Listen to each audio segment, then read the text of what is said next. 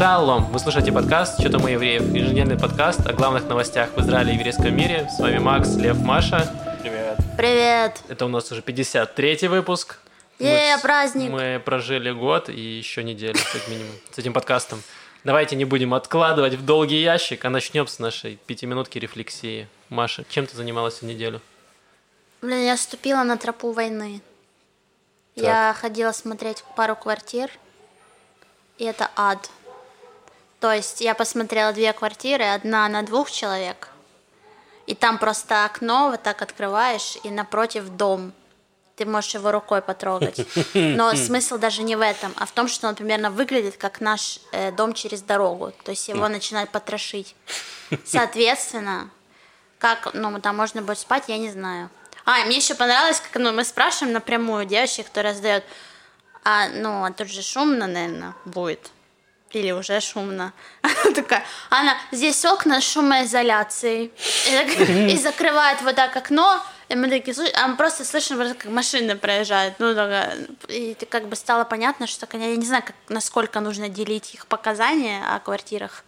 Вот, и сегодня ходила смотреть э, квартиру на одного человека, и там стояла очередь, как, не знаю, за последним рулоном туалетной бумаги, я не знаю даже зачем. Вот вот так по всему, так линейка. Они назначили всех людей на два. Блин, конечно, урода. Всех. Они такие, мы не знали, сколько людей придет, простите, мы не знали. Вот, и стояла эта очередь, и там вот такая маленькая квартирка. Э, Там, ну, там туалет, в общем, был, вот я не преувеличиваю, там может поместиться ну, только я. Вот такой вот он ширины. И рядом дом следующий можно потрогать, да? Нет, там дом нельзя потрогать, кстати. Дом? Можно потрогать э, Туалет? наркоманов в Саленбе. Вот А. так. По голове похлопать. Вот. Эм, Ну, в общем, это очень странная, депрессивная теперь какая-то дорожка у меня. Э, Это, блин, что-то к наркомании отсылок много. Дар- Ну, Да. путь. Путь. Дорога, да? Дорога. Дорога, дорога. Ну, ну, вы поняли. Я не знаю, я, мне кажется, что я В выйду общем- из Мойши-хауса в аэропорт. В общем, жизнь на твоей ложке кипит, я правильно понимаю? Э, Ну да, зажигается новыми огнями. Ясно. Отлично. Лев, что тебе было интересно? Эм, Я решил, во-первых, я решил, оста- у меня тоже был этот вопрос, что я хочу делать, где я хочу жить. И я решил подписать на два года контракт с э, текущей квартирой, там остаться. А на два года контракты подписывают? Я не знал. Но мы решили, что да, типа на два года закрыть цену, закрыть все, типа, то есть и это самое. Халон хочет быть уверенным, Ну, типа, что да. ты не Вот. покинешь это Не, ну там у меня очень классный хозяин, я его видел, по-моему, два раза вообще в жизни, и когда подписывал договор, когда продлял договор, все. То есть он вообще туда не заходил ни разу, по-моему. То есть, ну, типа, в квартиру Но он в Израиле заехал. живет, или- Да, да, он живет там в Израиле. Потому что наши-то. А, Таиланд. Не, он в Израиле, я так поня- понял, что ну, деньги его сыну идут, неважно. Короче, решил продлять, вот, и решил немножко заняться своей жизнью. Как видите, я побрился. Я теперь Ты младенец теперь. не похож на мое лицо на шкуру крысы облезлой. Вот. Похоже на побритые шкуры облезлой крысы. Вот. Но кроме этого, я решил, что, ну, типа, я многие вещи в своей жизни делал неправильно с точки зрения mindset а. Вот. У меня был некоторый культ э, неудобности жизни. То есть я считал, что нужно, чтобы жизнь была неудобная, чтобы я был творческим человеком. Но жизнь, короче, история была такая, типа, что я считал, что те, кто чересчур заботятся о своей уд- удобстве своей жизни, да, они теряют э, некоторую творческость и творческую, ну, вот, вот эту направленность, потому что ты запарен тем, как, как бы тебе, как тебе, чтобы тебе было хорошо, чтобы удобно было туловищу, да, типа, и меньше занимаешься мозгом. Блин, это отличное оправдание своей лени, мне кажется. Это Ты забыл маленький линии. пункт, что творческим людям всегда херово. Ну, да, и это тоже. Ну, Вот. Э, С теста я решил, что полная херня, ну, не теория была. Вот. И решил, что немножко нужно заняться квартирой своей, там, все такое. Купил в нее вот сейчас холодильник, что у меня сломался месяц 4 назад холодильник. Просто ничего не хватило. без холодильника жил? Ну, все равно из доставки питаюсь. Соответственно, купил холодильник новый, э, до кучи психанул, купил пылесос и плиту. Вот, э, вот, короче, единственное, что израильские магазины техники, это, конечно, тоже отдельная песня, потому что они мне, эти три единицы техники мне при- привозят три разные доставки. И то есть, ладно, хорошо, холодильник и пылесос хотя бы в один день привезли. А это это один магазин был или это Да, это один магазин был.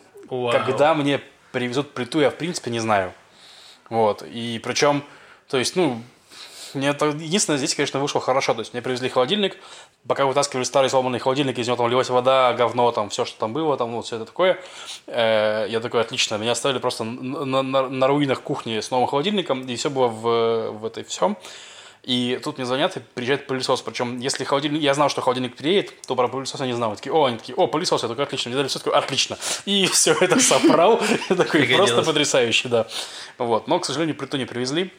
И поэтому я не знаю, как, как, как бы мне спалить свою хату теперь. Ну ничего, вот. зато ты уже можешь хранить что-нибудь в холодильнике. Я уже купил себе еды и хранил ее в холодильнике, да. Пылесос, например. Да. Отличный размер, идеально. Да. Спасибо, Израиль. Че у тебя, Максим? Э, я был в столице Кайфа, городе Хайфа. Так. Вот, у меня у отца был день рождения. Днем рождения был. И мы пошли в ресторан местный, и в, в условиях коронавируса всех же заставляют на входе в ресторан измерять температуру. Вот этим, э, не знаю, как это, перенос... Да, вот э, похоже на радар у гаишников, такая штука, и тебе замеряют ее. Я пошел первым, мне измерили, я сразу прошел и посмотрел, и там было показано 35,7. Угу. Я такой подумал, странно. Потом измеряют э, температуру моей мамы, и у нее было 35,3. Я подумал, очень странно. Потом измеряют температуру моего отца, и у него 33. И я такой подумал, наверное, пора вызывать врачей или что-то делать. И главное, лицо у, э, собственно, этой э, хостес вообще никак не изменилось. Она да, такая, и... да, в порядке, проходите, пожалуйста. Батя такой тебе, Максим, пришло время тебе сказать, мы не жить. Да, видимо, вот они живут в холодильнике. Эм, очень странно, но вот так вот, да, люди, видимо, вообще не запариваются, они просто, как им сказали, нужно мерять температуру, они меряют, но, видимо, не смотрят тут в табло. Они как бы пикнуло, проходим, как на кассе. Угу. Проходите дальше. Вот, собственно, вся история. И несмотря на то, что мы говорили в прошлый раз, что, возможно, будет вторая волна, у нас карантина и всего остального, вроде бы ничего не происходит все Но относительно в порядке. Пока там, то есть ну, там как бы уровень заболеваемости держится на 100 человек в день примерно новых. И, видимо, это типа нормально. Ну, ну, то есть не нужно вводить еще меры. Там только проблемы со школами. Вот школы так закрывают. Да, школы закрывают, потому что ну, школах-то они э, масс... То есть в школах получается прям какие-то дикие очаги заражения, то есть там по 90 зараженных сразу. И, то есть там, да, реально, когда, типа, одно дело, ты читаешь э, в новостях, типа, что 100 новых случаев короны, потом выясняешь, что из них 90 в одной школе. Да. Такой, а, а, то есть в таком духе. Ну да, кто-то один пришел в школу, и все и уже веселятся. Да. да, это первое. И второе, кстати, из интересного тоже, что можно отметить, это то, что, по-моему, 9 июня или 10 июня заканчиваются прошлые законы о карантине, которые mm-hmm. приняло правительство. И они вот сейчас КНЕСТ у нас экстренно принимают новые законы, то есть о том, как, э, как то есть там закон о законах, метазакон, который позволит им э, принимать всякие разные ЧП, чрезвычайные положения, какие-то закрывать что-нибудь и прочее и так далее. Вот. Он был скандальный, потому что, как любое правительство, оно понапихало туда мер, которые, типа, вообще никому, ну, то есть, меры, типа, там, запретить демонстрации, там, да, запретить, э, э, разрешить полиции вырваться в дома, то есть, в этом плане израильское правительство не отличается от других стран, типа, что под шумок захапать как можно больше полномочий, но... Запретить критиковать Биби, потому что это может распространять коронавирус, когда вы орете. Ну, вы орете, да, вы же леваки, вы не можете спокойно говорить, вы в истерике всегда. В истерике у вас слюна летит во все стороны коронавирусная, а леваки вы ладно коронавирусом, вы просто больные, поэтому, короче, еще бешенства не хватало заразить Израиль. В общем, да. Поэтому сидите дома. Да, сидите дома и молчите. Вот. Короче, ну и, соответственно, э, самую жесть оттуда убрали. То есть убрали э, запрет на митинги убрали, как раз э, полномочия полиции ограничили в максимально там, по-моему, недели закрытия там каких-то отраслей. То есть, mm-hmm. ну, короче, закон постепенно там огранили, чтобы он был не, не, не жесть. То есть, ну, они его должны принять в ближайшие дни. Да, и при этом в Израиле уже люди все меньше и меньше соблюдают нормы, потому что вот я езжу, я вернулся в офис, из офиса работаю, и вот всю неделю я ездил на автобусе туда-обратно, и люди в автобус уже многие заходят и без масок, либо у них маски где-нибудь вот здесь, вот кадык они прикрывают, самый mm-hmm. важный орган свой. Вот, эм, то есть люди уже, в принципе, расслабились и не сильно переживают по этому поводу. Мне кажется, просто были трансгендеры, которые хотели спрятать кадык. Ну, у девушки, в смысле. Хорошо. Трансгендерные девушки. Ну, да. Вот, э, что? Тебе не думала за спиной? ничего прятать. Кадык за спиной. Сейчас Маша спрятала кадык. трансгендерную девушку. А. У нас в квартире. Короче, меня, я, кстати, из, из истории меня выгнали из автобуса без, за, за, за то, что я был без маски. А кто тебя выгнал? Водитель. А, серьезно? Ну, то есть, я честно скажу, я сам про, про ошибся. То есть, у меня есть маски, я их постоянно надеваю, но тоже из-за того, что уже немножко контроль немножко ослабился, да, я просто вхожу на улицу. То есть вот я, я поехал в центр и понял, что забыл маску. Ну, подумал, если я сейчас вернусь, автобус уедет, не будет следующий, опоздаю и так далее. Думаю, ладно, автобусе мало людей уже, сяду, доеду в Тель-Авиве куплю маску. Ну, что сейчас везде продаются вообще в любом магазине. Глубоко вдохну, зайду в автобус Ну, типа, и да. не буду дышать. Вот. Ну, короче, я проехал 3-4 остановки, водитель такой, эй, парень, ну-ка это, слышь, маски нет? Я говорю, нет, нет. Он такой, ну то выходи. Я говорю, окей. Обидно, что мы высадил в месте, где нет магазинов, как бы, то есть до, до- до ближайшего там теле- телепалм, там километр, чтобы купить маску. Вот. А второе, ну просто для вас, друзья, если у вас ситуация, что вы забыли маску, сядьте спиной к водителю. Прям за его спиной предлагаю спрятаться. А там нельзя, за спиной там ограничено. Ты не ездишь, но там, типа, они закрыли первые сиденья, чтобы не, заразить, не, заразить водителя ни в коем случае. Знаю. А мне рассказывали сегодня про, парня, который просто перед входом в магазин, у него не было маски. Вот. Да, не- в некоторых магазинах это еще... Да, да, в некоторых у нас. И он просто поднял с земли маску и надел ее. И мне кажется, что это просто какой-то... Это супер странная история. Лучше бы он снял свои трусы и надел их себе на лицо. Да. Мне кажется, это было бы более гигиенично. А еще все же носят теперь маски на локтях. Что? Это тоже не трансгендеры. Это же что-то новенькое. Я, ну, везде вижу Зачем? это теперь. Не, ну просто тебе некуда, ну чтобы не забыть. А, ну, это- я думал, что это есть какая-то цель у этого. Но это же куча микробов. Ну Нет, да. это странно. Я не понимаю. Ну, Когда я стала такой...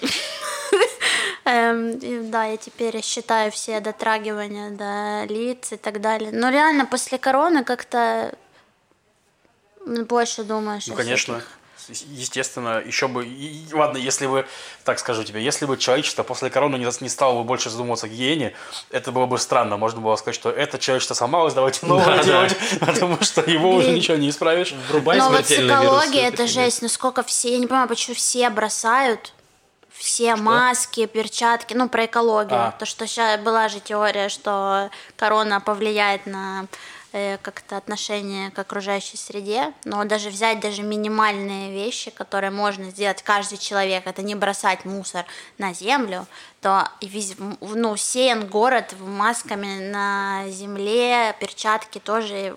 Э, Даже компания была у Ри, по-моему. Типа, почему... э, Там на иврите оно звучало как... э, эм, ну, типа, почему на землю? Ну, как, как знак вопроса. Типа, зачем вы все кидаете? Это прикольно, кстати. Про маски именно. А, ну да, и про маски, про перчатки. Ну, но они много вообще... да. Ну да. Очень странная эта история. Ну, ладно. Ну, у людей что под руками, то и разбрасывают. Раньше были бычки какие-то, и сейчас, а сейчас маски. Ну да.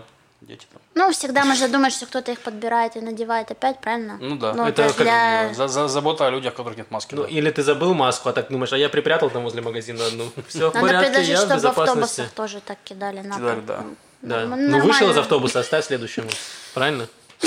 Вот и все.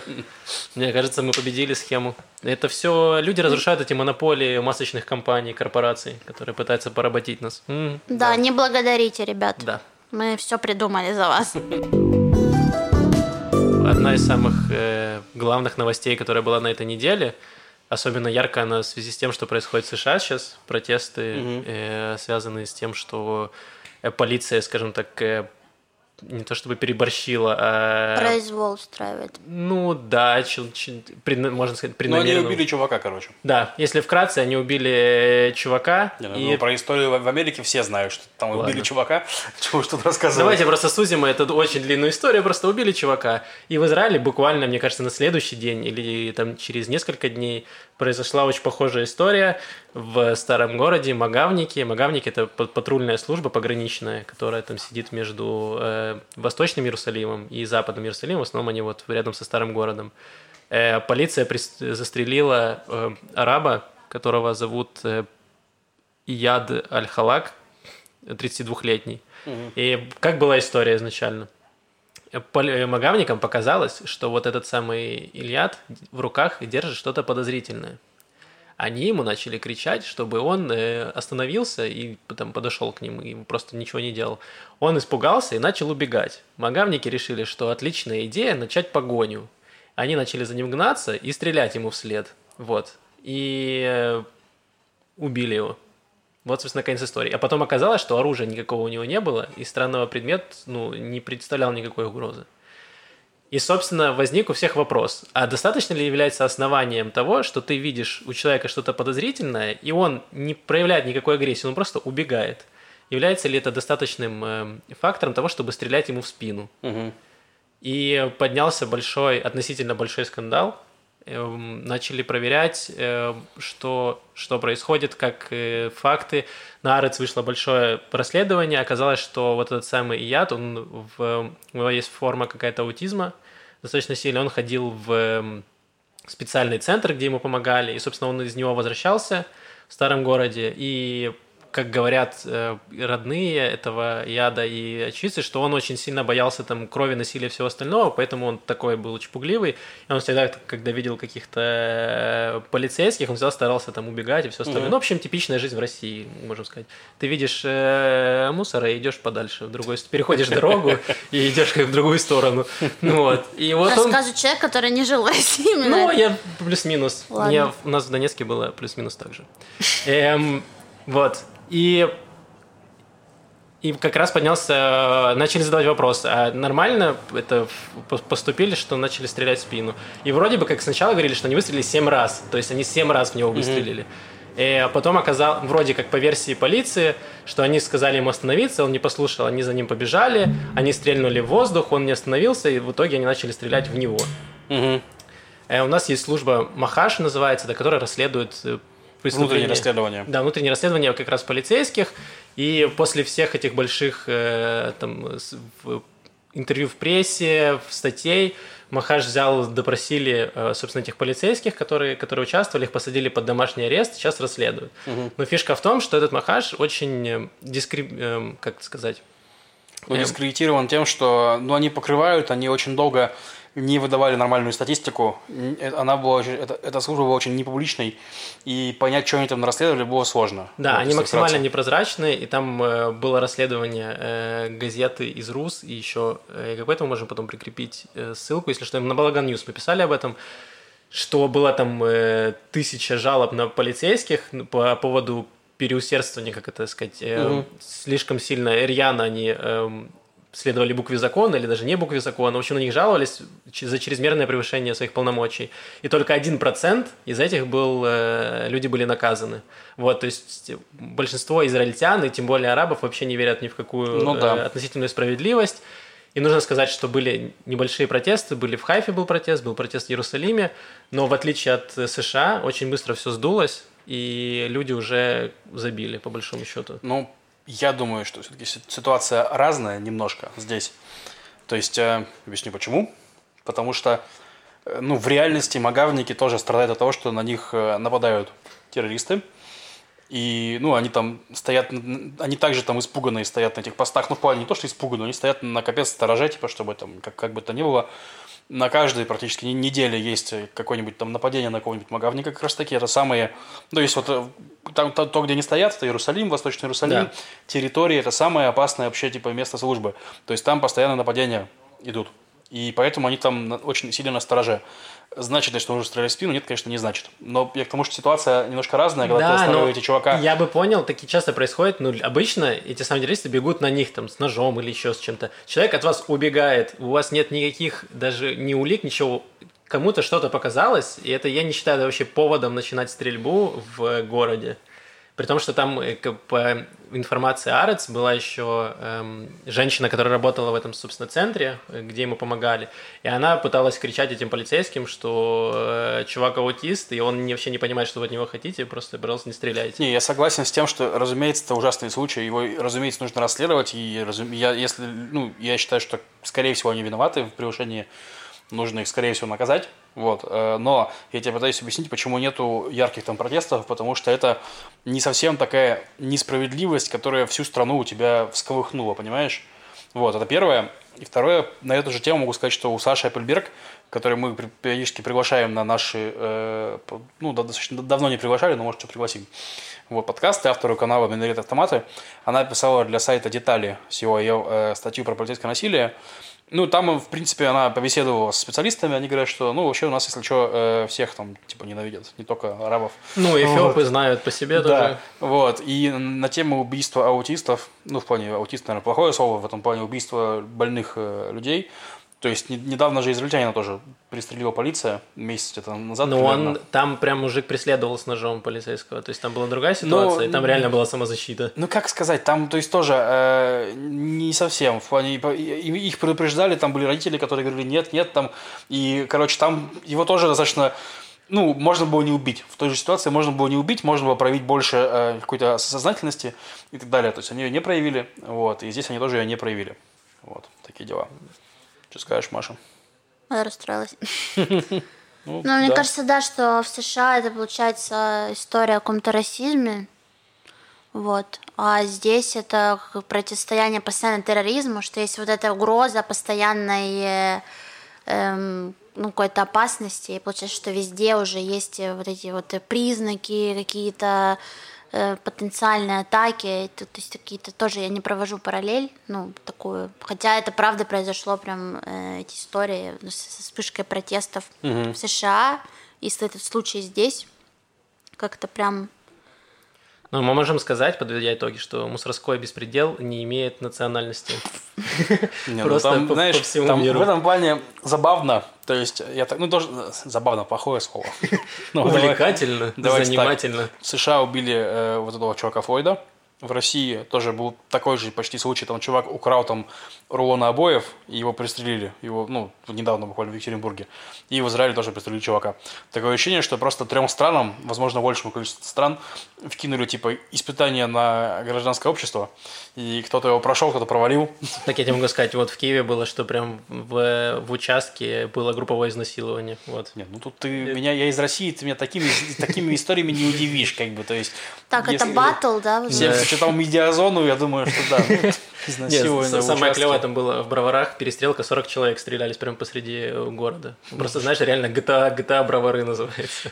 Жестко. Там прям чуваки с балконов снимали, такие подростки с э, этими с э, дробовиками стреляются нормально. Полиция даже не приехала. Жесть. Вот. Не, ну в Москве тоже недавно было, тоже там с автоматами. Ладно, короче, не будем... Увлекательная история. Действительно, Маша э, Батл. Да. Подводя итог, можно сказать, что это поднимает еще очень большую проблему доверия среди арабского населения полиции, потому что они даже особо не выходили на протесты. Многие протесты были поддержаны израильтянами, как раз там в Хайфе выходило много израильтян в, в Иерусалиме потому что они уже не верят в какую-то справедливость, опять же, они не доверяют правоохранительным органам, и в еще когда я учился в университете, мы разбирали как раз эти проблемы арабского сек- сектора. Они очень часто, у них огромная там преступность внутри, потому что полиция, во-первых, туда старается не вмешиваться, а во-вторых, местные вообще не доверяют полиции. Если что-то происходит, они не, не, не говорят, не вызывают ее, не стучат. То есть это все, да, да. это все как бы накапливается, и ситуация становится все хуже, к сожалению. Ну да, и причем ну, как бы там максимально это все, это, короче, ну, грубо говоря, очень комплексная история. То есть можно пока сказать так, что Израилю пока не удается это обуздать. То есть я э, слышал, что в Иерусалиме, по крайней мере, они, они пытаются, они пытаются сделать там участок целый на арабских там этих самых территориях, но банально там особо некому работать. Вот, то есть туда могут идти только отбитые психи, которые вообще плевать на все, то есть, ну, которые там, типа, такие, которые как раз таки будут стрелять в арабов, да.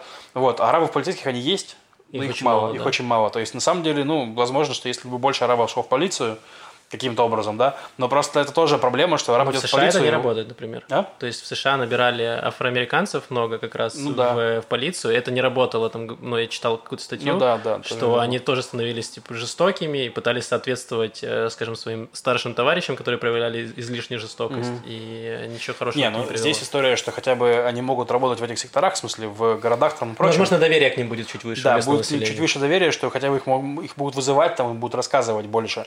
Вот. Но суть в том, что, ну, реально мало, во-первых. Во-вторых, ну, я уверен, что если араб пойдет в полицию работать, то его, его как раз-таки соседи, друзья тоже не очень-то будут любить. Ну, и... это как в Москве, если твой друг пойдет работать э, в полицию, как ты воспримешь? То теперь у тебя друг, который тебя спасет. А, ладно. Нет, который тебя будет пытать, пытать бутылкой. Ближе, наверное, к этому. Да. Не, ну куча же всех, которые друзей, родственники работают в э, полицию, это теперь как будто неприкосновенно, нет? Это тоже отменили? Ну, немножко, да, но они просто там совсем офигевшие, понимаешь, поэтому, типа, если у тебя друг работает просто ментом, то это не, не особо от чего защищает. Если он начальник ментовской, то да. Тогда там у тебя там есть э, блат. Ну и то до какого-то уровня, знаешь. А если он просто там ПСник или там следователь, то есть, ну, так у него не такое уж влияние. А в Израиле есть такое? Блад. Ну, полицейский. Я думаю, что в меньшей степени. Но обычно в Израиле, нас- насколько я знаю, насколько я слышал и читал, что меньше, э, меньше коррупции на низких уровнях. Просто потому, что у госчиновников, ну и у налоговых чиновников, где больше всего коррупции, да, у таможенников, у полицейских, у них достаточно хорошие зарплаты и хорошие социальные гарантии, чтобы они рисковали небольшими взятками. То есть, если у тебя зарплата, там, грубо говоря, там, 15 тысяч шекелей, да, тебе предлагают взят- взятку 15 тысяч шекелей, или там сколько-нибудь, да, она у тебя сравнима там с твоей зарплатой, но это риск. То есть ты такой думаешь, ну, наверное, на это не пойду. Если тебя поймать, его в тюрьму посадить. Да, не только там- выгонят, а еще и посадят. Если тебя в России, там, грубо говоря, там зарплата там маленькая, и, ну, короче, там свои, эти самые, свои э, штуки. На высоком уровне, где большие деньги, большие взятки, там, конечно, есть все. На низком уровне в меньшей степени. Вот. Поэтому, Маша, не заработать в полиции, на взятках не подняться. Мне не нужны такие друзья. Вы милиционер. Калькалист написал, ну, это наш такой, наш, наш The Economist, вот, да. скажем так, израильский, написал э, интересную статью про то, как изменилась средняя зарплата израильтян в марте от 2020 20 года к 2019 году. То есть, ну и, соответственно, по их данным уменьшилась на... Сколько думаешь, Маша, на сколько? Я просто читал новость, я знаю. Да. Я тоже читала новость, конечно же. На сколько? Да, она? моя любимая новость последней недели. На... 99%. Да нет, там, ну, по-моему, было что-то 300 шекелей. Хорошо. Ладно, на, самом деле, ладно, не будем мучить Машу. Не так? Не, да, не, совсем. Ну, на полтора процента. То есть, если в марте 2019 года средняя зарплата была 10 500, то есть 3000 Это по долларов всему Израилю или только по Тель-Авиву? по всему Израилю, Что так много? 10 500 – это медианная. Вот. То в марте 19 10 э, 350, грубо говоря. То есть на 150 шекелей упало. Вот. Ну, почти. Полтора процента. Да. Нет, все, все, Маша, ты молодец. Ты 99 Макса не слушал, все молодец. Вот. Но эта, конечно, статья показывает огромный, огромный, огромный разрыв в доходах между вообще секторами, потому что там было, в частности, указано, что в секторе типа обслуживания и питания Да. она упала с 5 тысяч средней до 3 800. Подожди, но они не учитывали безработных, правильно? То есть вот у нас сейчас там, не знаю, миллион безработных условно, который был. Нет, И- ну, во-первых, это март. В марте у тебя полмарта работало. А, да. А, это за март. Это за Всё, март, окей. да. Вот, э, да. Как бы, и там, значит, у тебя не сильно упало, там еще и сектора. А потом было сказано хай-тек. И в хай-теке сказано, в хай-теке э, поднялось средняя зарплата на 2,5%. Было там, типа, 26 там, тысяч, сколько-то там, стало 26 тысяч, сколько-то там. Вот, то есть, Вау. ну, на самом деле, огромная, конечно, разница между хай-теком и огромными зарплатами в 20, там, 26 тысяч, это, типа, получается, сколько там, 6-7 тысяч долларов в месяц, до э, питания, там, 1300 долларов в месяц. Вот. Это, конечно, не- нес- несколько нивелируется огромными этими налогами. То есть хай-текист с э, зарплатой там, в 26 тысяч, да, он там, скорее всего, заплатит э, налогов в 10-12 тысяч, как бы в сумме. Ну да, где-то Вот, процентов будет 40, получать наверное. там, да, будет получать ну, половину того, что он получает. Когда-нибудь калькалист э, посчитает доход творческих профессий. А творческие, Так, а там, там там, можно там тоже, кстати, там, кстати, тоже было указано творческие профессии. Э, Вот, они упали тоже. Ну, У творческих было побольше, чем 5 тысяч. То есть, у них там было 6-7, по-моему, тысяч раньше, да. А стало как раз тоже районе 5. То есть, творческие тоже очень сильно упали. Вот. Но суть в том, что если говорить про медиану, да, то э, типа в среднем на полтора процента, но некоторые, с- некоторые там бахнулись на 40. В общем, это В общем, средняя температура по палате, которая Да. не очень показательна. Да. Да. Нет, она показательна тем, что показывает как раз, если у тебя медиана такая... Ну, я имею в виду полтора процента именно Ну да, да, да. Вот. Э, так что, друзья, хай-тек, все дела. Очередной стартап наш купили. Ну как наш? Наш, мой Наш. стартап. Не первый раз стартап. продаем, да. Да, да, да, да. Вот, компания NetApp, э, которая занимается облачным хранением данных, купила стартап э, под названием Spot. Вот. Сумма сделки 450 миллионов долларов. Неплохо. Вот, нормально, да. Кстати, у меня вот ну, в Петахтике около работы тоже вышли на- написано этап, по-моему. Нет? Нет? Я не видел. Ну, Там где-то на одном из небоскребов написано да, этап. А, не знаю. Я... Ну, видимо, может, я тупой. То есть, может, я, может, это у меня в голове просто возникла такая картина с плохами. ну, Просто ладно. супермаркет. Маркет на тап. Ну, кстати, у нас там есть кафе, называется High Take. Хай take away. Да, да, да, как Плохо. хай-тек, только High Take. Вот, я долго угорал, когда на него Ой, смотрел. эти каламбуры ресторанные, да, да, эти конечно. израильские каламбуры. Блин, интересно, как можно стрип-бар называть в стиле хай-тек? Стрип-бар в стиле хай-тек. Да. Так. Пул, э, пул, пул реквест, я не знаю. Что-нибудь такое, разве что. Ой, ладно. Но это будет интересно. Мне кажется, что все к этому идет, что обслуживающий, вот сфера обслуживания будет обслуживать как раз э, сферу хай-тека. Ну, слушай, да, но, во-первых, все-таки такое неравенство, не- не- не- ну, то есть, скажем так, есть страны, в которых это неравенство относительно поборота. То есть, допустим, в той же Голландии в какой-нибудь, да, э, в Нидерландах, там, в Европе.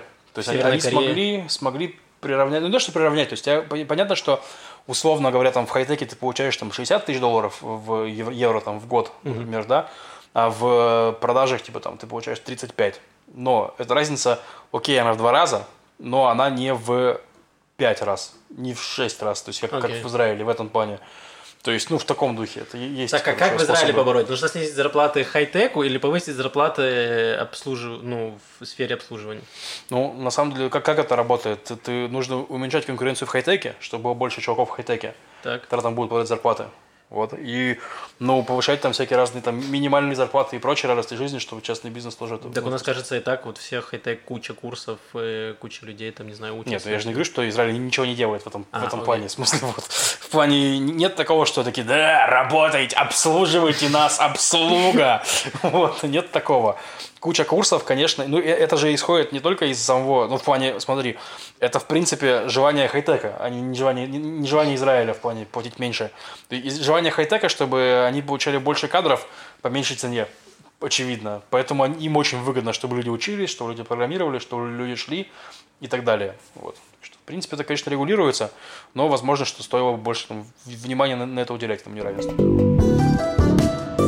Я не знаю, когда прекратится доступ к этому, к этому видео, поэтому, э, Когда отключат интернет. поэтому успевайте поставить. Я надеюсь, когда выйдет подкаст, он еще будет. Ну, в общем, есть сейчас в доступе постановка Шарона Яль, это хореограф, э, известный достаточно в Израиле, и можно посмотреть на, собственно, VR э, One, этот Global Film Festival. Э, В рамках этого фестиваля они показывают ее постановку на 50 минут, которая называется Love Chapter 2. И, в общем, я должна признать, что именно ее танцевальный язык, он вживую воспринимается намного круче, потому что он имеет какой-то гипнотический эффект. То есть там много повторяющихся паттернов ну, в танце, и он реально вводит в какой-то такой транс. То есть э, ну, такой необычный э, у нее стиль. И то есть с экрана, ну, я посмотрела, это, это по-другому немного считывается, но тем не менее, э, ну, потому что... Просто представил, что ты сидишь в зале, и ты впал в гипноз и кидаешь в нее свои деньги, она их собирает.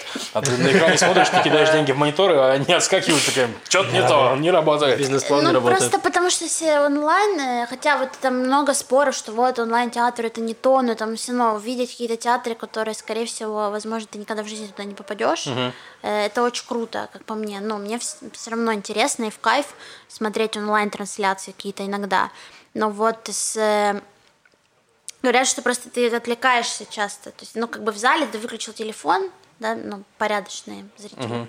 Э, И ты не отвлекаешься, ты вот погружен именно в постановку. Когда ты смотришь онлайн часто, то ты, к сожалению, там отвлекаешься. Так, может, Э, это наоборот дает дополнительный стимул, то есть производителю контента нужно делать его настолько захватывающим, чтобы люди откладывали свой телефон. Это прям челлендж.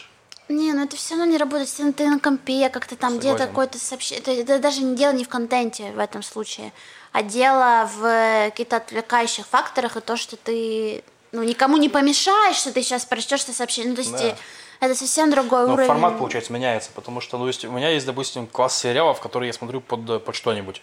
То есть я, типа, там, делаю что-нибудь за компьютером, смотрю какой-нибудь сериал, какой-нибудь Бруклин Nine-Nine, да, ну, там, Прокопов, он там смешные шутки, вообще, если даже ты отвлекся, ну, типа, следующий же скетч, ситуация тебя посмешит или там порадует в таком духе.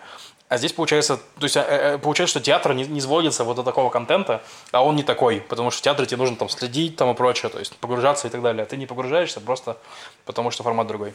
Ну и плюс еще массовость, мне кажется. Так ты один, расслабленный, где-то там на диване, на кухне, а там у тебя как бы есть какие-то люди, или ты с кем-то, да? Да, приходится пришел... одетым смотреть театр. Просто а... если ты смотришь театр в трусах, это вообще другие ощущения отвечают. И еще делать вид, будто ты все понимаешь, и тебе очень интересно. Ты сидишь такой серьезный, типа, я пришел в театр, и я культуриваться пришел. Я досмотрю на все деньги билеты этот театр. Так, все, ладно, богохульники, я продолжаю.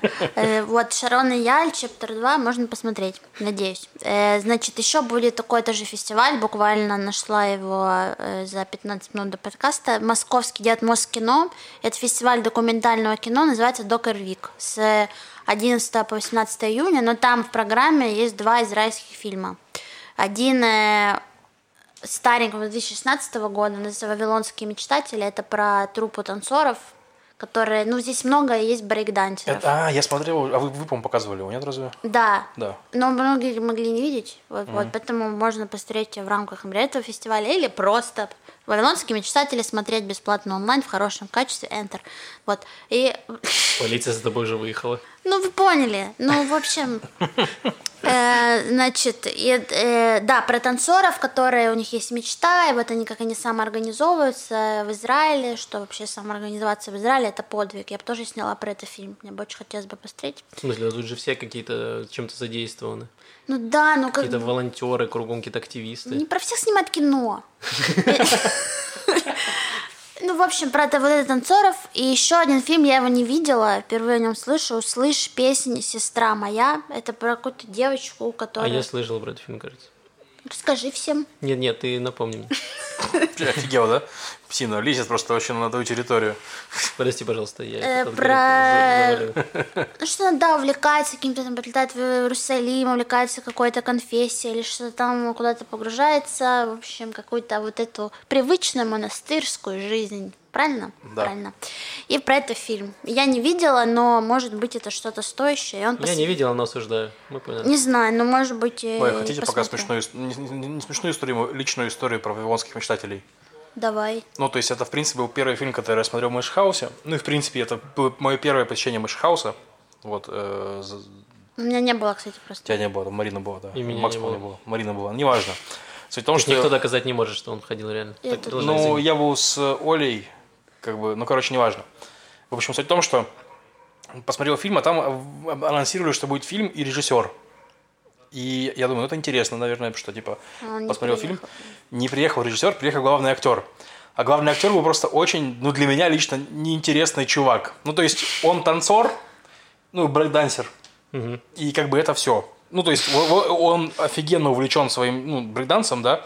Вот. Но видно, что, ну, то есть у него там еще было, типа, как его, в стиле, короче, татуировки, он пока, там у него был момент, что он показывает пацану свои татуировки, типа, и смотри, здесь, видишь, там на японском написано, здесь написано B-boy, здесь написано street child. И там что-то типа... И, короче, он такой, знаешь, почему на японском? Я такой, почему на японском? Он такой, ну, пацан такой, почему на японском? Потому что мои руки не витрина. И я такой, елки-палки. Он, он такой выходит, и такой, я пошел. Мои руки не витрина. Да, она тоже этот фильм я не видела, но сама вот эта брейк-данс-тусовка местная, она э, любопытная, потому что, ну, как бы школа брейкданса, ну, там, Россия и Украина, достаточно мощная. То есть они представлены да. на мировых чемпионатах, то есть уровень высокий очень. Естественно, что есть ну, какие-то репатрианты, которые сюда приезжают, которые там в прошлом э, брейкдансе э, или настоящем, вот, и они начинают преподавать здесь и как-то пытаться двигать эту культуру. Вот, так что сама вот эта вот субкультура именно в рамках э, местного контекста, она любопытна достаточно. Ну, там еще, кроме самого брейкданса, есть история про полуторное поколение, потому mm-hmm. что брейкдансеры, которые там в фильме показываются, да, это дети уже таких более, более они средние между израильтянами и русскоязычными. То есть там весь фильм, он идет наполовину на русском, наполовину на иврите, скажем так. Ну и, короче, это тоже интересно. То есть ты не просто смотришь, как экспаты приехали поднимать в там, темном Израиле брейкданс, а как э, чуваки, которые уже и, и свои, и не свои, вот они вот этой тусовкой поднимают танцы. Ну, короче, это интересно. Так что э, рекомендую. Вот. Я редко рекомендую что-нибудь. Вот. Да. В общем, еще тоже центр Вознесенского, который я почему-то постоянно тоже упоминаю, но у них, оказывается, есть какая-то сейчас э, коллаборация с посольством Израиля в России. И недавно э, была лекция, ну как встреча, лекция, беседа с Рой Хэном, это угу. драматург, известный переводчик, писатель, э, вот ну, с театром Гешер, который угу. работает, как один из проектов. И это такая личность, которую ну, многие э, израильтяне и русскоязычные знают о нем, потому что он э, очень э, такой, ну, для нас уникален тем, что он выучил с нуля русский язык, просто потому что у него душа ну, лежит к этому, то есть он хочет вот в оригинале все это читать. И плюс это человек, который у него, в принципе, он не читал, ну, то есть он не любил читать, там, даже и в детстве, не то, что там родители его заставляли читать, ну, как у многих это бывает, то есть он даже, ну, не любил это, а потом в какой-то момент там, у него уже открылась эта вся э, э, вселенная э, печатных миров, и в общем, и он как-то, ну, полюбил читать и писать, и все, и выучил вообще русский язык с нуля. Более того, переводил э, тоже кучу книг всяких и произведений, и плюс обучал еще актеров э, Геша русскому языку. Ну, в общем, я к тому, что э, ну, люди, которые не, кто интересуется э, театром израильским, и кто, в принципе, соскучился по каким-то ну, умным, увлекательным размышлениям вообще о театре вот израильском, то я советую хотя бы раз э, послушать этого человека, потому что, ну, меня на час э, выбило вообще со временем, то есть, ну, он очень увлекательно рассказывает, очень интересно. И что, как э, запись есть, просто она сохранилась в Фейсбуке, поэтому просто ставлю линк, кому будет интересно. И в рамках этого, этой же программы Центра Вознесенского будет 9 июня тоже беседа такого же формата с Гали Дани Зингер. Это израильская поэтесса, э, тоже достаточно известна, но я лично знаю как переводчицу, потому что как раз ей мы обязаны переводом книги Гроссмана «С кем бы побегать». Угу. И э, тоже есть иерусалимский молодой э, поэт, э, очень забавный. И тоже благодаря ей его можно прочитать э, э, в, в, в, а, а, там сложное имя, Авишалом фон Шелох. Э, его зовут. Как будто граф какой-то. Ну да, и он э, очень такой интересный персонаж поэзии современной израильской. И вот она его переводы делала, то есть э, тоже, возможно, будет интересно послушать. И то есть еще открытие двух выставок, которые офлайн, ребята, офлайн. Ого. Одно Ого. я выбрала в Иерусалиме, потому что она будет до 7 или 4, очень написано все тут сумбурно. 4 июля, я думаю. Учитывая, что Маша пишет э, заметки к э, влог культура, покажи, Маша, в камеру, на листочке вот на таком, как бы, понятно. Да, я не знаю, так у меня... Э, в Хансенхаус, такой э, центр э, ну, выставочный в, в Иерусалиме. Там будет выставка проекта Бидут Residence. Бидут это на иврите карантин. Это, это те ребята, которые на протяжении вот, карантина собирали работы всяких художников, принимали, именно которые были сделаны, когда люди находились в самоизоляции.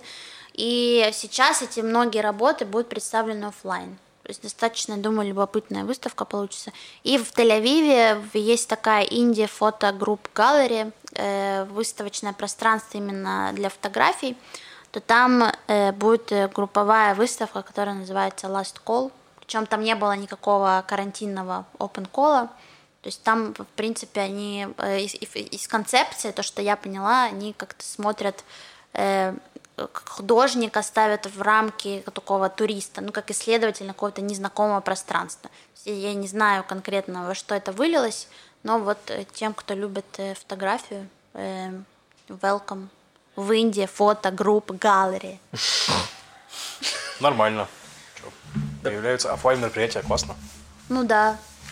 Хотя, блин, я боюсь, что прекратится поставка всех, всех этих онлайн штук ну, куча образовательного какого-то контента, который никогда больше в Израиле не получишь. Да, не переживай, будет другая пан- пандемия, Маш. Какие наши годы? Поставка штук закончится, начнет ломать людей. Не, ну есть чувство, что многие как-то наоборот приловчились к этому онлайн-формату, что в плане есть, э, ну, видели, что есть потребность э, и запрос Да. у людей получать эти знания. То есть я имею в виду, ну, в рамках там не трансляции, я говорю, а в рамках каких-то курсов онлайн и так Ну, далее. в принципе, просто смотри, раньше у музеев э, было меньше мотивации переходить в онлайн, то есть, по сути, развивать эти форматы. Потому что, ну, ну, банально лю- люди не умели это делать. А тут им пришлось научиться. Теперь они научились, во-первых, ничего им не мешает делать, пр- продолжать это делать. Ну, посмотрим, на самом деле. То есть, ну, у всех же разные источники, скажем, финансирования. То есть, какие-то музеи важно, чтобы люди к ним именно приходили и брали билеты. Каким-то музеям важно, чтобы люди получали там контент, например, да. И вот этим контент-ориентированным музеем вполне можно будет продолжать эти онлайн-штуки. Ладно, Лев. Ну, у нас, короче, э, в подкасте эмоциональные качели, то есть от убийства к экономике, к культуре, к убийству. Мы решили, да, сгладить людей, Массовым причем. Да, к массовым. Ну, на самом деле, тут такая история, что на этой неделе был э, годовщина теракта в, э, на дискотеке Дольфи. Вот. Он произошел 1 соответственно, июня. Я забыл год. По-моему, 2001 год или что-то такое. Да, посмотри, пожалуйста, Макс. Ну, короче, я, я сейчас объясню вообще, почему я это рассказываю. Что, что случилось, в принципе? Это дискотека, куда ходили прежде всего дети э, 2001 год. русскоязычных, 2001 год, значит, я правильно помню, русскоязычных эмигрантов. Вот, и туда пришел араб, значит, с э, взрывным устройством. Его не пустили на, дис- на дискотеку, но по тогдашним правилам его не имели права обыскивать охранники. Типа сейчас, сейчас, наверное, в принципе, тоже охранники ничего не умеют делать. Вот. И поэтому он просто взорвался в толкучке на входе. То есть там на, на входе была э, толчая, он взорвался, там, по-моему, 18 человек погибло. Опять-таки, проверь, пожалуйста, Максим. Я, ну, я прочитал, на самом деле, 21 много. человек 21, погиб и 21, 120 извините. получили ранения. Да, да, да. Но это был крупный теракт. То есть, в принципе, тогда это была антифада, тогда было очень много терактов, взрывались автобусы постоянно и прочее. Было весело жить в Израиле очень. А, ну и этот теракт был таким первым большим именно на русской улице, скажем так. Потому что, ну, обычно они там были автобусы, в автобусах есть всякие люди, и русские, не русскоязычные, не русскоязычные. А здесь именно были дискотека русскоязычных людей. Затронула, конечно, огромное количество человек, то есть и так далее. Вот, из чего началась история, почему я про это решил рассказать. У нас у Яо Балагана есть в Телеграме чат, бессмысленный, бесполезный совершенно чат, где просто, в принципе, флудят. Вот, я пытаюсь как-то его починить. Не, не сильно получается пока что. Вот. Сегодня- Анархия, мать порядка. ну, я- раньше я там был главным, сейчас я туда поставил двух модераторов. Посмотрим, из- изменится ли что-нибудь, если я там хотя бы не буду, не будет мо- моей диктатуры. Вот. И, короче, там меня чувак, ну, ותיק, израильский, ну, в плане ветеран, э, который долго здесь живет, пристыдил, что вот, мол, Лев, а что же вы не рассказываете про Долфи? Хотя, на самом деле, он, конечно, не прав, мы рассказывали про Долфи, мы делали про это день в истории в Balagan News и прочее. То есть, но... И он такой поинт выдал, что интересный в плане, что типа Изра- Израиль забивает на этот теракт, потому что в нем погибли типа некие какие-то русские. То есть, ну типа пофигу. Вот. Мне стало интересно после этого тезиса. Э, Я его решил проверить. Я позвонил большому, ну как большому, я позвонил человеку 4, я позвонил, грубо говоря. Большой опрос провел. Ну, слушай, ну, ты, ты, социологический когда-нибудь опрос. звонил четырем людям, чтобы просто с ними поговорить, знаете, ну, которые здесь жили, да, в Так, это время. окей. Вот, ну, никто мне не сказал про то, что такое, такое отношение есть. То есть, ну, во-первых, Израиль не забывает, каждый год есть, э, ну, там есть Ну, нужно э, сказать, что, во-первых, это Да. место, где дискотека, там ничего сейчас нет. Да, его снесли недавно, да. Мы, по-моему, даже говорили про это в новости. Ну, там назад. остался, по-моему, типа мемориал. Мемориал остался, да. Вот, а какое-то долгое время там вообще ничего не делали, это место было вот Там так было вот, так что-то сохранили. граффити огромное. Да, да, там было- Челюсти. Да, да, да, да, да. Там было граффити, это было место, которое не трогали очень долгое время, как напоминание вот этой трагедии. Да, сейчас место снесли, мемориал остался, там, скорее всего, что-нибудь построят. Там были вот то, что вызвало некоторое негодование людей, туалеты во время э, Евровидения, там Да. была большая зона. Ну, окей, как бы я не знаю, я не, не считаю, что типа не нужно использовать зону, если там был теракт, как бы, то есть вот мемориал нормально. Вот, э, короче, суть в том, что Израиль помнит, но, конечно, задача на том, чтобы память сохранялась, она на тех, кто этой трагедией за- затронут. То есть, и как я вот общался по телефону, допустим, од- одним из людей, которому я звонил, была Катя Купчик, тоже у нас она бывала в подкасте один раз. Вот, э, она сказала, что, ну, ответственность на том, чтобы про теракт не забыли, лежит на нас, То есть, ну и поэтому просто вот я вам рассказываю о том, что такой теракт, был такой теракт. Можно ой, про него прочитать. Э, дельфинарий, Да. теракт на, на- на дискотеке Дольфи. Вот. Ну и на самом деле, кроме того, что я правда прочитал, в ленте я видел постов, наверное, в Фейсбуке, в смысле, постов, наверное, 20, наверное, не меньше, про дельфинарий от разных людей с перечислением списка погибших, с личными историями, как затронуло. То есть, ну, короче, все, все это было. Вот, то есть, примерно похожие истории я каждый год можно видеть, в, допустим, в День геноцида армян турками. Там почти все армяне пишут, ну, у всех армян есть личная история все- семейная, как их затронуло, что там почти всех, почти все семьи Ну, это как затронуло. Холокост, Как да. Холокост, да, то есть такая же фигня, то есть, ну, вот тут это затронуло срез людей в Израиле, вот они про это мно- много написали. А в прошлом году я проходил мимо- Дня памяти, я не знал, что происходит, не знал даже, что за дельфинарий, ну, недавно переехал в Тель-Авив, ну, или, может, не год назад, может, два года назад. Видел там знакомых людей, типа, со свечками стояли, то есть я думаю, что, потом узнал, то есть, ну, в таком духе. Вот, такая грустная тема. Так, друзья, рубрика «Культ просвет». После того, как мы сделали очень долгое обсуждение очень долгого фильма в прошлый раз, в этот раз у нас Маша выбрала две корот- короткометражки израильские, которые, ну, которые мы бы смотрели, они короткие. И я думаю, что обсуждение тоже не займет долго времени. Тем более, что их сложно немножко обсуждать. Ну да, да, их сложнее обсуждать. Одна короткометражка называется «Бабочки», а вторая короткометражка Парпарим. называется... Да, «Парпарим». А вторая называется «Анна». С чего начнем? И обе были представлены на VR One, этом Global Festival. Да, то Да. есть можно посмотреть на Ютубе в открытом доступе бесплатно. Пока что, во всяком случае, да. Да. Не знаем, сколько это продлится лафа. Ну, на самом деле, я люблю короткометражки. Занимает мало времени. Потому что они короткие. Мысли обычно доносится какая-нибудь одна не супер сложная или история не очень, не очень сложная. Подожди, ты считаешь, что мысль доносится не суперсложная? Да. Хорошо, тогда мы обсудим с тобой фильм, потому что я не понял мысль, которая Я была так там. скажу. Ну, давай начнем. Хорошо, есть короткометражка «Бабочки». Да, вот давай с нее начнем, Она потому что я короткая? не понял ничего. Я тоже не понял. Нет, я же я сказал обычно. Обычно понял. Мы выбрали необычные короткометражки. Обратите смешно, внимание. что очень мало информации про нее. Она выиграла какую-то вр- вроде как номинацию, и там много восторженных комментариев в стиле там...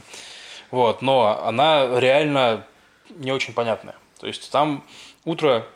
или, знаю, сюжет- а, ну, хотя- можно рассказать сюжет, что сюжет, описан в описании, которое везде одинаковое. Там короткометражка идет 8 минут, практически клип Ленинграда. Вот, так что я не думаю, что мы за- сильно заспойлерим. Ну да. Ну, то есть, по сути, э, семья забирает э, отца семейства, который чем-то болен, куда-то. Вот. И он очень сильно переживает всему этому делу. И пока они едут, ну, то есть раскрываются переживания, они заезжают на поле с бабочками. Вот, все. Это все, что происходит в короткометражке. Э, мысль, которую, то есть я не знаю, я видел комментарии людей, которые, возможно, чуть больше поняли. То есть там в комментариях люди говорили про потерю. Да, то есть, вот. и в принципе в описании фильма написано, что это поездка, из которой, возможно, не все вернутся. То есть, ну, видимо, отца отвозят там лечиться, у него раковая опухоль, вырезать что-нибудь, не знаю. Это осталось за кадром, за рамками фильма. Вот, показано большое переживание, показан очень на- наигранный оптимизм, допустим, сына этого всего семейства, который там, «Бать, давай, э, не депрессуй, да?» Да. бассер, Да, да. Вот, э, в таком духе, да. То есть, и, короче, интересно. Ну, есть, и люди писали про потери, что да, у меня тоже были потери в жизни, в смысле, я терял людей, поэтому переживания очень понятны. Вот, возможно, возможно. Это просто красивая, хорошо снятая короткометражка, в которой показаны эти переживания. Возможно. Ну, Без... Если кто-то из вас понял, как-то раз у кого-то есть какая-то идея, можете расписать, потому что я, наверное, ну, недостаточно хорош для таких короткометражек, потому что я не понял, да, было красиво, красиво снято это поле с бабочками, и э, там интересные были какие-то сцены, вот, но я не понял, какой такой посыл. То есть, да, я тоже прочитал эти комментарии, что ближе все к потере, но я думал, что будет какая-то еще какая-то мысль, кроме этого. Что это, не знаю. Маш, что думаешь?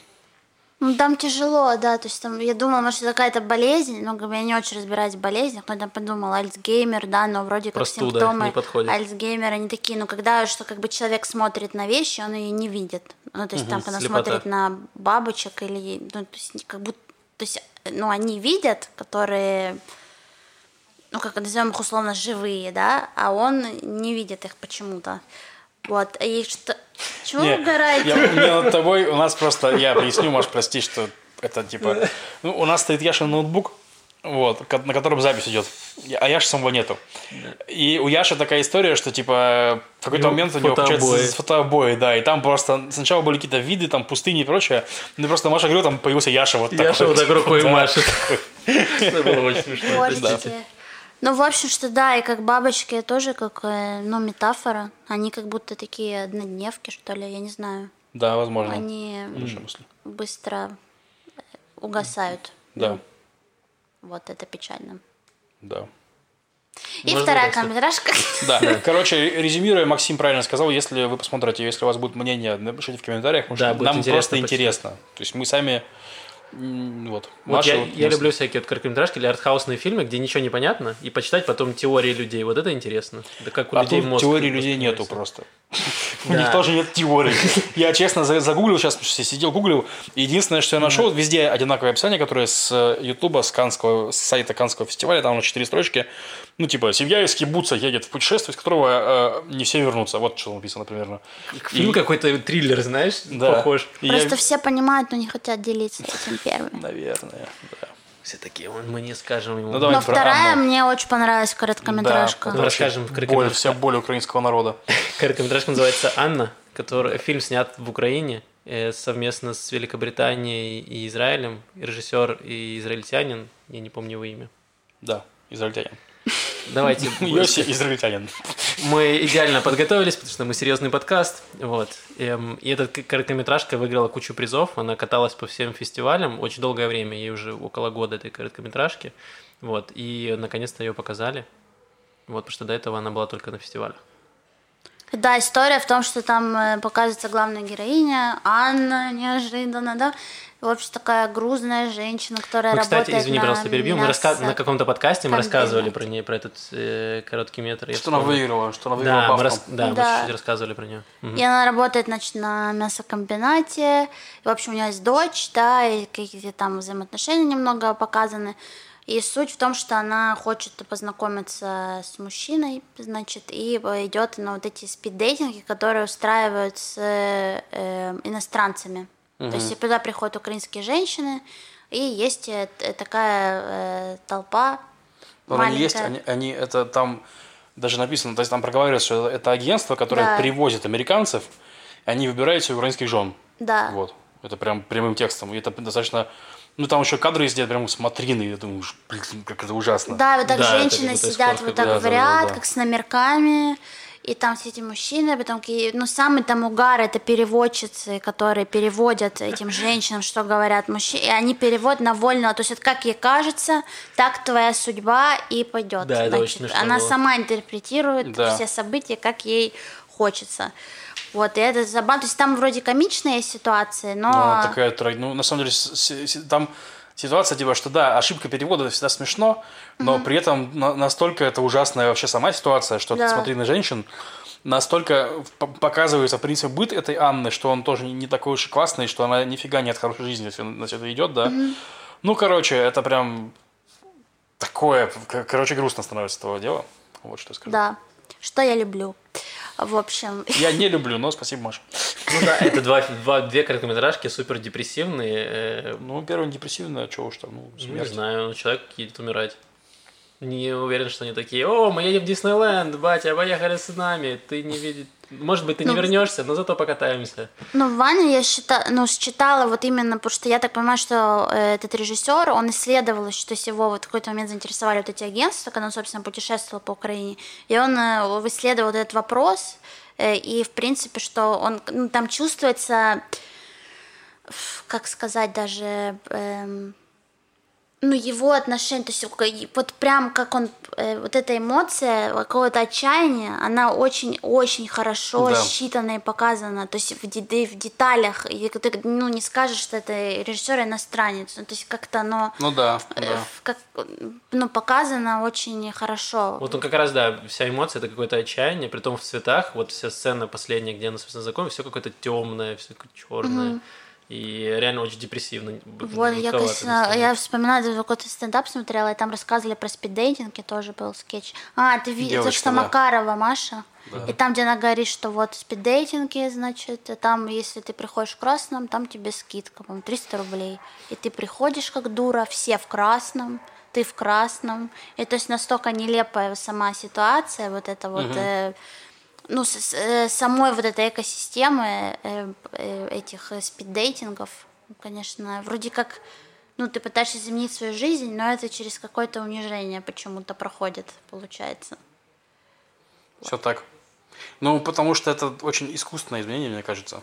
Ну, так, если по сути. Какое? Искусственное. А. Ну, это мое мнение, то есть. Ну, короче, я за то, чтобы вещи происходили более э, естественно. Ну, то есть, типа, например, там, понравилась тебе девушка, да, ты там с ней познакомился, куда-нибудь сходил, например, да, или что-нибудь. Ну, то есть, где она тебе понравится, ну, где угодно, там на улице, в кино, где-то, где ты живешь обычной своей жизнью. То есть, ну, скажем, вот у тебя есть жизнь, ты ей живешь, она у тебя самодостаточная, ну, скажем очень так. оптимистичный А если подход. человек, например, стесняется, а тут ему условия, где он может подойти, познакомиться, он чувствует себя более комфортно. Просто если даже разбирать да. мир вот это, ну вот э, работника мясокомбината, да, там, mm-hmm. ну или даже работника хайтека, да, давайте проведем аналогию. Почему бы нет? Давай. Мы здесь для этого собрались. Конечно. Вот Шоу их... аналогия с Машей Малах.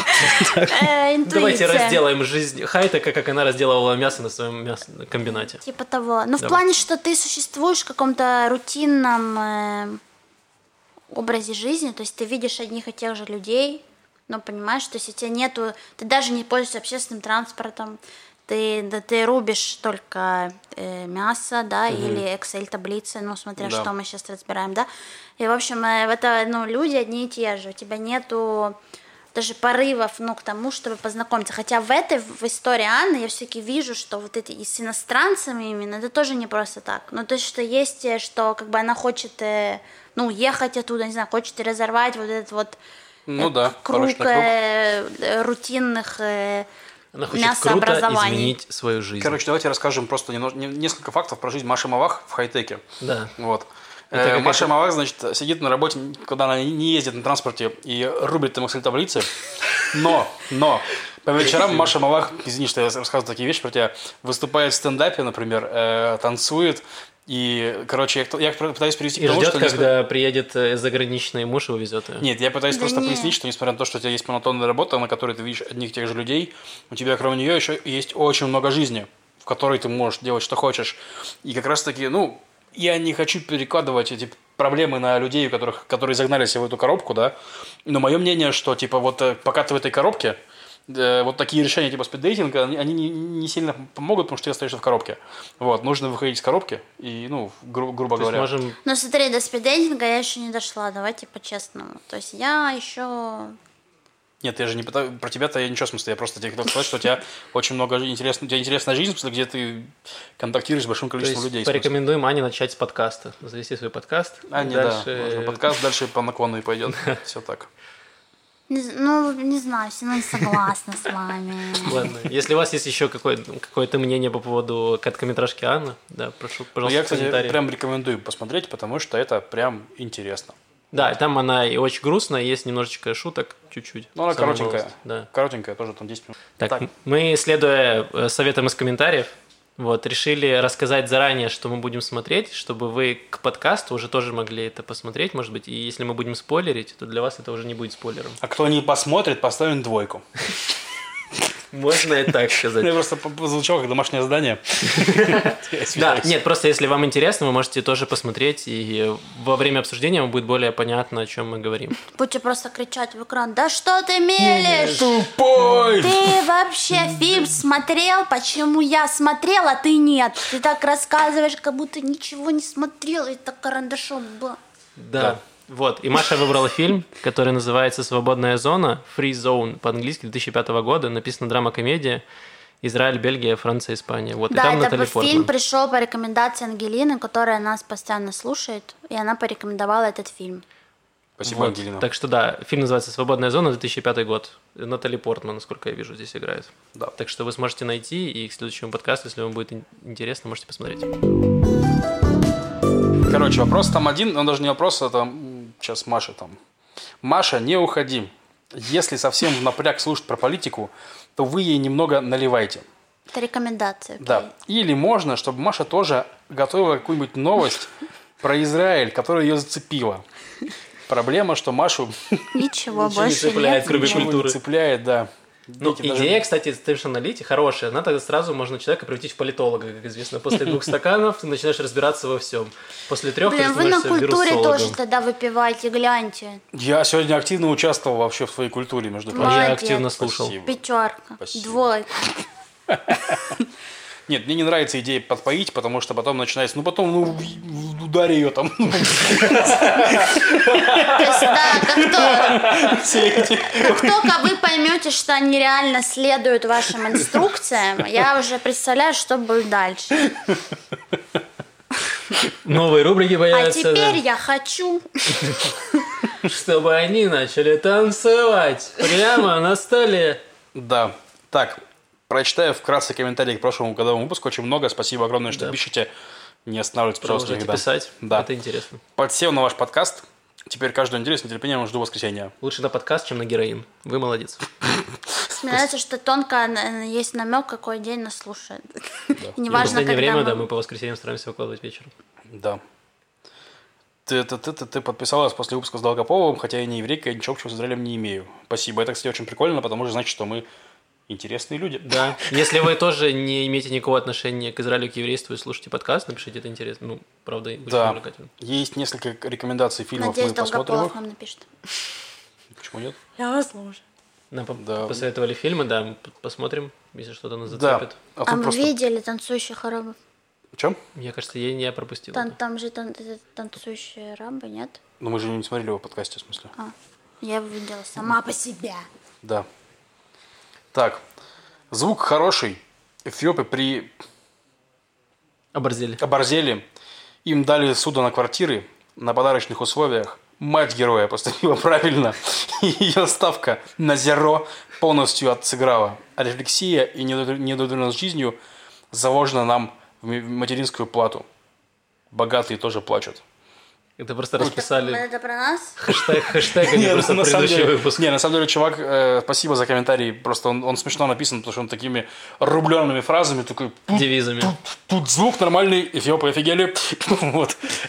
Да, а про Зеро, это, так понимаю, про фильм. Ну, про фильм, Да. что мама отправила ребенка в Израиль, типа, и в итоге ребенок выжил. Ну, видимо, Да. видимо, это хорошо. И маму нашел А, в конце. Я Да. запуталась просто в Да. э, потоке мыслей. Вот. Да. Ну, кстати, про суду на квартиры я не знал. Но учитывая, что они приехали с голыми жопами, логично, что им нужно где-то жить. Ну Вот. да. И лучше, чем они будут жить на Тахане Мерказит. Это правда, да. Я тоже приехал. Ну ладно, не, не с такой уж жопой. Ты Короче, приехал из Москвы, у тебя была обувь, начнем с этого. Это правда, это правда, обувь не была. Вот, еще был смешной комментарий э, из- к другому нашему видео. У нас есть уже три вопроса, в которых снимаюсь я, Юра и Миша Брызгалов, наш комик. И нам там написали, что мы похожи на труса балбеса и бывалого. Тот другой написал, что осталось только кавказскую пленницу. И там был очень смешной комментарий, что единственная причина, по которой Маша снимается на нашем канале, то, что она у нас пленница. Маша, мор- моргни э, три раза э, левым глазом, если тебя держат здесь насильно. Вот. Нет, я не с Кавказа. Да. И Просто последнее еще, что я пояснить. хотел э, Так. заявить. Вот. У нас же есть э, для патронов на Патреоне еженедельная рубрика «Пятничные евреи». Она уже вышла в пятницу. Вот. И в ней у меня была рубрика, ну, не патроны не знают, но давайте я расскажу эту грустную историю просто, чтобы для истории сохранилась. Я хотел ввести рубрику «Брюзжание за 300», в которой я на, на- на 300 символов ровно брюжу на что-нибудь, что происходит за неделю. Но проблема, что я очень позитивный человек. И, короче, в первые две недели меня еще что-то бесило, на третьей меня все перестало бесить, я пришел к дзену опять. И то есть в итоге пришлось сделать метод брюзжания, что я брюзжал на себя, что мне не, не про что брюзжать. То есть я понял, что рубрика исписала себя, исчерпала себя, вот, что я слишком позитивный. И теперь я придумал другую рубрику. Каждую неделю я буду загадывать загадку. Я очень хорошо... На самом деле у меня есть некоторый талант к загадыванию загадок. Вот, и загадку я, значит, придумал. Каждую неделю буду придумывать загадку, они будут прикольные, про культуру, со ссылками на, на разные фильмы э, и культурные события и прочее. Вот, и вот сейчас первая тестовая загадка сделана. Посмотрим, будут ли патроны ее отгадывать. И, возможно, потом мы сделаем викторинку среди патронов с э, каким-нибудь призом, типа там футболка от Ева Балаган, что-нибудь такое. То есть для того, чтобы участвовать в этой отгадать загадку, нужно подписаться на Patreon. Ну, и- нужно быть любым патроном. Любым патроном это от одного доллара. Да, да. Это мы планируем сделать там, ну, может, через неделю. Вот, посмотрим. Да, так что подписывайтесь. Э, Спасибо большое всем патронам, которые нас поддерживают. Вы растете, и мы растем Да, у нас за неделю не- не- несколько человек подписалось. Огромное спасибо на, на самом деле, потому что ну, мы сейчас у нас будет, возможно, реформа Патреона еще, то есть мы там добавим, добав- добавим прикольных штук и так далее. Это то есть поправки в Конституцию поправки. Конституцию, да. да, реформа Патреона и так далее. Будет больше Ну, прикольных это штук. вот э, Лев Да, ушел из, из диктатуры чата и перешел на диктатуру э, подкаста. Но мне же нужно куда-нибудь вкладывать свои диктаторские силы. Отлично. Ничего, мы тут устроим тебе революцию. В музыкальной рубрике я хотел рассказать про музыканта, музыкантку. Авигали Кайвари ее зовут, и группа называется Кайвари на английском. Не знаю, очень сложное произношение, потому что на иврите оно пишется по одному, на английском оно пишется по-другому. В общем, я напишу в в описании, чтобы вы смогли загуглить и послушать ее. Она из э, религиозной семьи из Иерусалима. Вот. Э, Ее мама была достаточно такая, как она ее описывала, феминистка в религиозных кругах. Вот, то есть пробивала. Вообще в, рели... в иудаизме девушкам запрещено петь, если их слушают мужчины. Вот, это очень сильно накладывает, скажем так, отпечаток на все музыкальные начинания женщин в религиозных кругах, потому что они, не, они там не могут э, репетировать или давать концерты полноценные, то есть они какие-то вот маленькой комьюнити таким кухонные какие-то делают все эти, все эти штуки, делают очень камерными. Вот, но ей вот разрешали, э, разрешали играть, петь, и она, после того, как она служила в армии, многие солдаты после Израиля едут куда-нибудь тусоваться на год.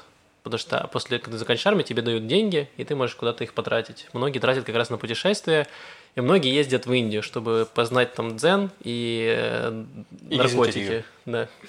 Вот. И, в общем, она вернулась из Индии и сказала, что религия не ее. Вот. То есть вот она после трипа из Индии сказала, религия, конечно, хорошо, но, пожалуй, я остановлюсь на этом. Переехала в Тель-Авив, закончила э, школу ремонт музыкальную, вот, и начала играть в группах. Она выпустила три альбома полноценные. При этом она у нее музыка достаточно разноплановая, что интересно, у нее в альбоме очень много разных, то есть там есть и какой-то лаунж, и инди, и немножко поп, и электроника, то есть очень разноплановые все песни, у нее интересный голос, она поет исключительно на иврите, потому что она сама, ее семья приехала из э, США, репатрианты, то есть она английский ее тоже свободный, вот, но она поет исключительно на иврите. И в 2020 году она уже выпустила три сингла, я думаю, что она сейчас как раз занимается альбомом, вот, так что скоро выпустится еще и альбомчик. И мне кажется, что она преступно не, не популярна в Израиле, потому что у нее, я посмотрел на Ютубе, у нее как-то очень мало просмотров, вот, и я думаю, что вместе мы, если поднажмем... Прямо скажем, Максим, Да. попадание в наш подкаст сильно и просмотры не увеличится. Вот, но она очень крутая. Мне кажется, она немножко похожа даже на Бьорк. Вот в плане в подаче вокала некоторые песни. Вот, мне зашло. Надеюсь, вам тоже зайдет. Вот, поэтому советую как раз послушать альбомчик, потому что он весь разный. Там разные жанры есть, и э, что-нибудь вам точно понравится. Альбом альбом называется «Смотрите, как я могу петь». Да. Не, у него альбомы назывались прикольно. Там был э, «Толстый слон», эм, еще что-то. Ну, там забавно. С- с- креативно, креативно подошло. Креатив. Хорошо. Да, креатив наше все. Как и с нашим сегодняшним выпуском все. Мастер концов. Спасибо огромное, что слушали, да. Да, мы постарались сегодня сделать покороче, получилось не очень. Не, Вот. ну все равно покороче, чем в прошлый раз. Это правда, все короче, чем в прошлый раз.